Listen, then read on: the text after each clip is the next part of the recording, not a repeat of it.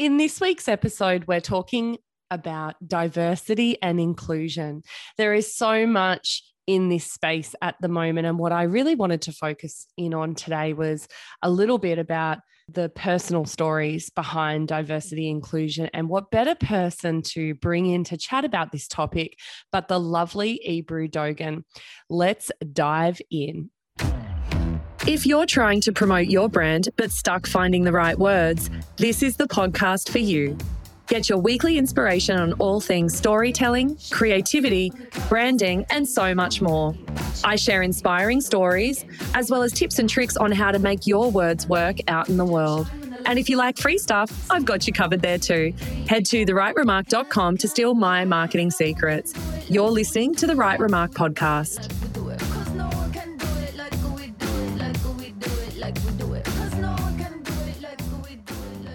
Hello, and welcome to episode 19 of the Right Remark podcast. I'm your host, Vanessa Barrington, and this week we're talking all things diversity and inclusion. I'm talking to Ebru Dogan, who is a diversity and inclusion specialist with over a decade of experience in driving true cultural change in organisations, both in the private and public sector. Ebru is an advocate for equality and equal opportunity for all people, regardless of their race, sexual orientation, abilities, or their age. Ebru is all about giving people a lived experience, a voice to help shape systemic change, and ensuring that employees have a sense of belonging and can bring their whole selves to work. Now, before I introduce the gorgeous Ebru, I would love for you, if you love this episode, please don't forget to hit subscribe and make sure that you don't miss any future episodes. And if you do enjoy it, please leave me a little rating um, or a review. I love hearing from each of you and hearing your thoughts about whether you found this episode helpful or not. All righty, let's dive in. Ebru, welcome to the show. Thanks for coming. Thank you for having me.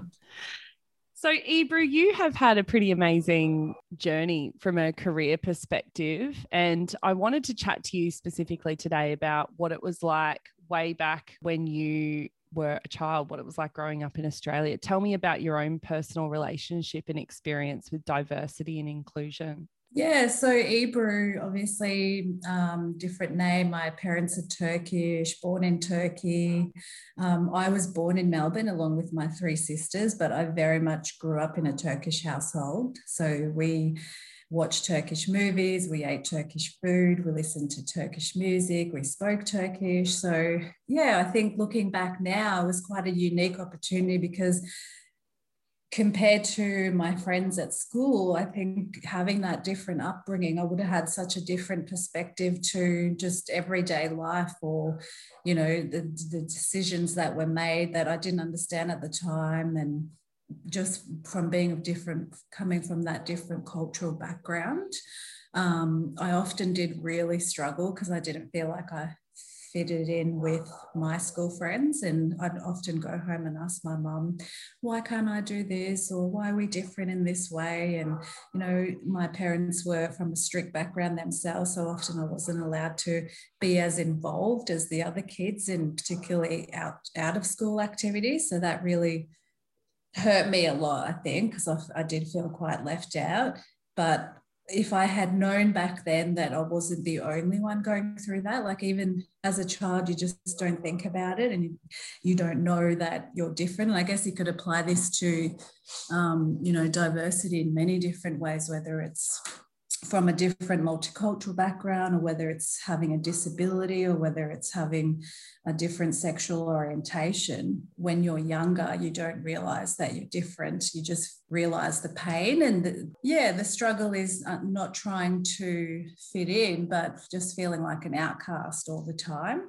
And then as i got older i actually made quite a few friends from similar cultural backgrounds because the school I went to was very much Australian based, and there was probably a handful of kids that had a different background, but I definitely, yeah, didn't feel like the majority and I was the minority. But as I said, as I got older, I started seeing friends that were also from different backgrounds, Turkish backgrounds, Yugoslavian, um, you know, Greek and Italian. So I felt really much more comfortable being with them and and and really starting to understand yeah we're different but at the same time um, that's a good thing too mm. so it took me a while to really grasp that and i guess so you're similar to i was interviewing someone earlier this week actually who um, similar situation in terms of his family were born in Greece and then migrated to Australia, but he was born Australian, but then that kind of almost feeling of being between two worlds. What was it like for your parents? How old were they when they migrated? That must have been a massive change for them. Yeah, absolutely. So, my dad and his family came out in the 70s, along with the rest of the Italians and Greeks back in Melbourne. And, you know, they were very much welcome at the time. I mean, whilst there were difficulties, you know, my dad tells me stories that him and his brothers would always get picked on, or, you know, they'd have to take the long way to the train station because they knew if they went a particular road that they would get picked on by kids. And, and you know, my dad got into quite a few um, fights back then because there was still that wog mentality, or oh, you're a wog, and, you know, the, the struggles of being ethnic. But my mum, I think, had the hardest time because my dad went to Turkey, met my mum when she was 17, beautiful young woman, lured her over here to Australia on the promise that, you know, she could study and work. So mum left her family, her friends, everything she knew. She couldn't even speak English, in love with my dad, but also excited about this future and unfortunately she didn't get that future that was promised and you know she came to a country with none of that support not even able to speak english you can imagine you know the difficulties that she would have faced and then to go on to have four kids i think really um, without you know wanting she she wanted more not being able to have that i think it definitely impacted her life mm. that's for mm. sure and how has that um, like their story, I suppose, and your own upbringing. You mentioned your family, you know, oftentimes kind of feeling like mum and dad were a bit strict and where your Aussie mates were maybe able to do different things. How do you think that has informed your view of the world now? Yeah, mm. like I, like I said, at the time it was a real struggle. And, and one of the things that I look back on now and I think, gosh, I, as a, again, as a child or a, a young person, you just don't realize these things. And I think your brain doesn't stop growing till you're 25. So really, you don't even get a chance to understand what's happening. But mum and I really struggled to communicate because her English wasn't great and my Turkish wasn't great and she couldn't understand the Australian sarcasm. So we would always fight because I'd come home, you know, being sarcastic or trying to crack jokes or even just general communication was a real struggle. So I don't think that helped our relationship, you know, growing up because we had that um, communication difficulty. But now I look back and I think, gosh, if I had realized what she may have been through herself and, and the position she was in, and same with my dad, you know, having to work so hard just so that we could have, um, you know, all the things that families needed to survive. I think, yeah, it's it's impacted me in the work that I do now because I truly can understand that not everyone is the same, that we do all come from different backgrounds. Like I said, whether it's multiculturalism, whether it's a disability or gender identification, but just just taking the time to truly understand someone else's perspective, I think is is really um, significant. Mm, yeah, absolutely. And and so for you, you've had a bit of an interesting career journey as well because you didn't necessarily start off working in this space. I mean, this concept of diversity and inclusion in workplaces is still relatively new, although it's a human experience. It's something that intrinsically we should understand as humans to be kind to each other and treat each other with equal human rights, regardless of mm. our backgrounds. How tell me about that journey, how, how you came to work in this space and where you started off your career. Yeah, so I'm actually a qualified lawyer. I studied my law degree um, straight out of high school. I did my articles of clerk with the law firm on the Gold Coast, but I was young and I was just uh, whilst I finished my degree, I knew it wasn't for me. There wasn't enough passion there for me to continue. And so I had seen a role for a consultant um, up in Brisbane around the the role sounded very similar to that of a lawyer. So I thought, okay, well, my skills are transferable. I could try this. And I, I didn't realize at the time it was for a government organization. So then when I met with that team, it was actually for Transport Main Roads. I was quite attracted to the idea of working in a completely different context, you know, for public service, and and the role around um, attracting graduates to engineering roles, but also, um, you know, looking at workplace problems, coming up with solutions, working with leaders to build their capability, negotiating, influencing. As I said, the skills were similar to that of being a lawyer. So, yeah, I was successful in getting that role. And I did that for six years at Transport and Main Roads and dabbled a little bit in diversity and inclusion at that stage and and really looking at the legal compliance side. So back then, around 10 years ago, it really was around equal opportunity and anti discrimination. Mm. So I think that's where my legal background was really able to come into play and, and help organizations in that sense. But since then, we've come such a long way. So, from that legal compliance um, perspective, it really went into that okay, now that we have that, let's look at the diversity of our workplace. So there were a lot of programs and initiatives in place to get more diverse people into organizations as well as at decision making tables. And then more recently, it's evolved even more to ensure that whilst we have a diverse workplace, we want to make sure that those people who are in the workplace that come from different backgrounds or identify in different areas are also included in every sense of the organization and they really have that sense of belonging when they come to work. So we mm. we make sure that you know its staff can now come to work and make sure that they don't hide who they are you know whether it's gay lesbian muslim refugee migrant you know hidden disabilities. We want everyone to come to work with their whole selves so yeah, it's it's interesting how much diversity inclusion has evolved, and I guess me personally, I've evolved with it, coming from that legal background to you know really using my personal background from growing up differently and having that rich cultural heritage as well as being Australian, and then that legal background to yeah driving inclusion now. It's amazing, really. It's kind of this perfect marriage of all these different kind of components of your own experience, I suppose, like your personal, your professional, your your your studies and everything. How yeah. was there a um, pivotal moment in your life where you felt that this was an area you really wanted to work in? Once I got into the role here in the Gold Coast, because uh, you know I had started here as a lawyer, moved to Brisbane, did a stint in London, came back and then landed in this role. It felt right to me. I remember one day a lady sat in front of me and she cried because she was, we had just given her a job at the hospital. She had a disability. And when she cried to me, the reason was because she was just so proud to wear a uniform and get public transport to come into work. And she felt like she was really part of society. And I think it was at that moment, I know it probably sounds cliche, but I had to hold back the tears because I thought, my God, like there are people in this world, in this community that are just not getting a look in. And just having this designated resource, which at the time was my role, to really focus on that.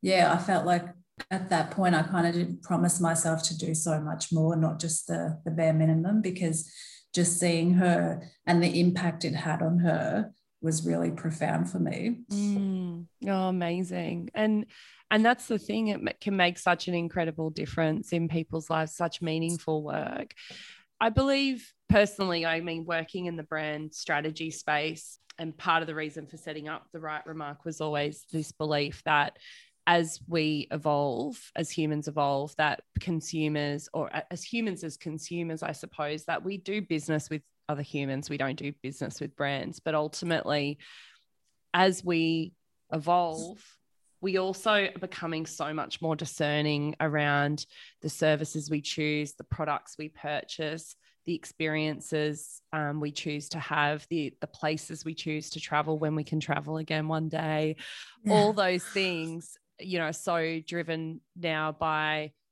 does this align with my values? And that connection is becoming so important for organizations and brands to be able to stay relevant. Um, and I think it's such a, you know, it's such an amazing thing because it, it is so important, you know, that that you yeah. can, you know you choose make consumer decisions you make decisions based on does this brand actually align with where I want to be what I connect with can you tell me a little bit about some of the things, I guess, over the years um, for you? And you obviously don't name names, but what are some of the common mistakes that you think organizations make in this space, in the diversity inclusion space? Oh my goodness, it's just the most basic, basic things like just allowing our unconscious bias to make decisions for us, stereotyping, labeling. And, you know, God, I'm not saying that I'm definitely not guilty of that. I think it's just in our human nature to sometimes automatically go into that pilot mode and stereotype and and label someone just based on what we've seen in that first instance so you know i don't think that that's necessarily a bad thing, but I think putting practices and policies and initiatives in place to address that and to avoid that is a great start for workplaces you know. It could be looking at your recruitment and selection processes and just seeing if they have a more inclusive language to them. So it's more inviting for people outside of the majority groups um, to make it interesting for them to apply. Could be looking at leadership and, and, and the way that the, the role model that leaders play in an organization. Um, it could be looking at celebrating certain events throughout the year just to show that they are inclusive yeah so i think it's very it could be very small things. It doesn't have to be this grand program that employs 20 people with disability. It can be the smallest thing but small steps really make big change. Yeah yeah absolutely. Well a lot of my listeners i know maybe aren't necessarily running large organizations. They may be in smaller businesses. For those types of organizations those suggestions you're making still hold true though. Like when you know when you're putting a job ad out if you're recruiting somebody how you put your product out there. What are some of the brands that you're seeing that are really innovating in this space that you think, yeah, wow, like they're really leading the way in this space? Um, obviously, large organizations have the resources and the budget to be able to deliver these initiatives because they uh, appoint these dedicated resources. So, obviously, you know, Deloitte's, um, you know, your bigger firms, PwC, they're they're doing quite well. But I think it's the ones, the smaller ones, that really just show that they're willing to be inclusive. So, for example, there's a clothing line called Sabo Skirt, and I've noticed that their models are always quite diverse. I think in that retail space, they are doing really well. The Iconic does really well. You know, they had a person that was transgender modeling some of their clothes. So, yeah, I think a lot of organizations are getting there. And I just think it's fabulous because imagine if you were a young child and you jumped onto the iconic or you you were in a store and, and you saw some diversity and, and you identified in one of these diverse groups, like how fulfilling would that be to see someone that's the same as you, not what we grew up with, which was always, I guess you could paint them with the same brush. They all look the same. So yeah, I think a lot of organizations are getting there most definitely. And and i think that comes too with times up me too black lives matter. Like universally there's been a lot of movement in this space for organizations to kind of take stock of where they're at in terms of inclusion and really and try and think differently Mm, absolutely. That was going to be something I wanted to ask you about how you think the Black Lives Matter movement has changed things. And it has, hasn't it? Absolutely. It's you know it's it's calling on all of us to check our privilege to re look at some of those unconscious biases and views that we have no matter how yeah. open-minded we believe we are absolutely I, I think um, also you've got a daughter as well, Ebes. I want to share a little personal story that happened recently, which talks to some of my ignorance and bias without realizing. And I consider myself a pretty open minded individual. My eldest daughter's just started high school this year. And my goodness, you and I went to school all those years ago, and my goodness, times have changed. She went with some friends to the movies over the last school holidays, and me being me, a typical mum of a almost teen preteen daughter, first thing I said was, "Are there any boys going?" It was a group of them going to the movies for for a birthday, and she said, "Oh, there's a group of us. It's all mainly all girls. Oh, but there's Toby, Toby." And I was like, "Oh, who's Toby?" Toby used to be a identifies a girl, but now identifies as a boy. And I kind of went, wow. And I sort of did a double take and was like, wow, okay. And I said to Bella, I'm like, far out. That is amazing. Like, how yeah. incredible is that? That my child, all these generations later, when I think about when I went to high school, you know, I had one of my dearest friends who ended up coming out and saying that he that he was gay. But back then, like nobody felt like they, you know, I mean, teenagers always feel awkward, right? But there was definitely not inclusion um, no. in our school experience for a number of groups. Not at all. And I often do say in my role that we really do need to start with the schools because this this generation, like millennials coming through now, when they come to organizations, they expect it. Yeah. They don't they don't want it. They expect it. They would need you to be an inclusive organization. Otherwise they're not joining you. And, and you you know you want that fresh talent. You want that good talent. So i think yeah like almost putting myself out of a job in say 10, 20 years, I would absolutely love that. There are no diversity inclusion advisors. There are no teams that have to drive this because it's just business as usual. And often with the programs that we implement in our organization, that's what we try and do. We try and change the culture so that when people are recruiting, they're considering people with disability. There's no discrimination against someone in the workplace just because they identify as lesbian, gay, or transgender, intersex, whatever it may be so it's really ensuring that, yeah, we're, we're catching up with these great young people who just are inclusive by nature, I think. Yeah. Which is fabulous. I feel like we can just learn so much. And that made yeah. me feel so proud as well, in terms of, but then it also made me check my own bias. I was like, how do I know my daughter doesn't like women? Or how, yeah. how do I know that she isn't going to grow up asexual? Or, and why am I assuming that if there is a boy there, that there's an issue? So it's just, yeah all those kinds of things where gosh we can learn a lot from from the younger generation I think so, Ness, and that's a really key point, learning a lot from people with lived experience. So I remember a few years ago, I went to see Dylan Alcott, who's our most cherished Paralympian DJ, spokesperson. He does a lot. I'm sure most people know who he is. I, I, saw him speak at an event once, and one thing he said to me stuck with me. And I think it, it's been profound in me delivering and having the success we've had at the hospital because delivering the programs and the success of it.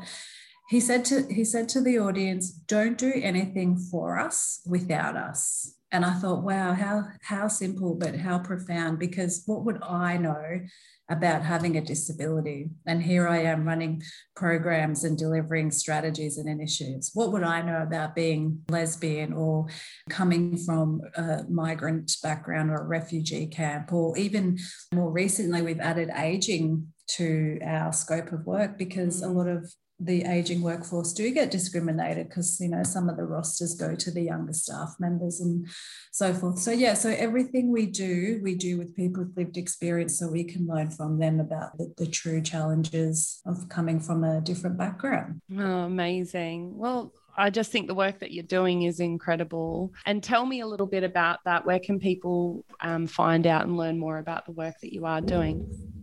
So just on our website, Gold Coast Health, um, and then obviously you can contact me directly. Like I said, we are a larger organisation, so you know we've got dedicated resources, but there are so many things that smaller companies can do to just start. And often, you know, morning teas sometimes get overrated because it's people getting together for food, but you'd be surprised how much effect they have in building awareness. So, you know, if there there are days where you could celebrate International Women's Day, Harmony Week, Queensland Multicultural Month. Yeah, I definitely suggest to do it because it starts the conversation. Mm. Oh, amazing. Well, thank you so much, Ebru. I'll drop the links to Ebru's social media, LinkedIn profile, and also the Gold Coast Health uh, website in the show notes. Thank you so much for agreeing to be on the show today. Thank you. Thanks, Ness.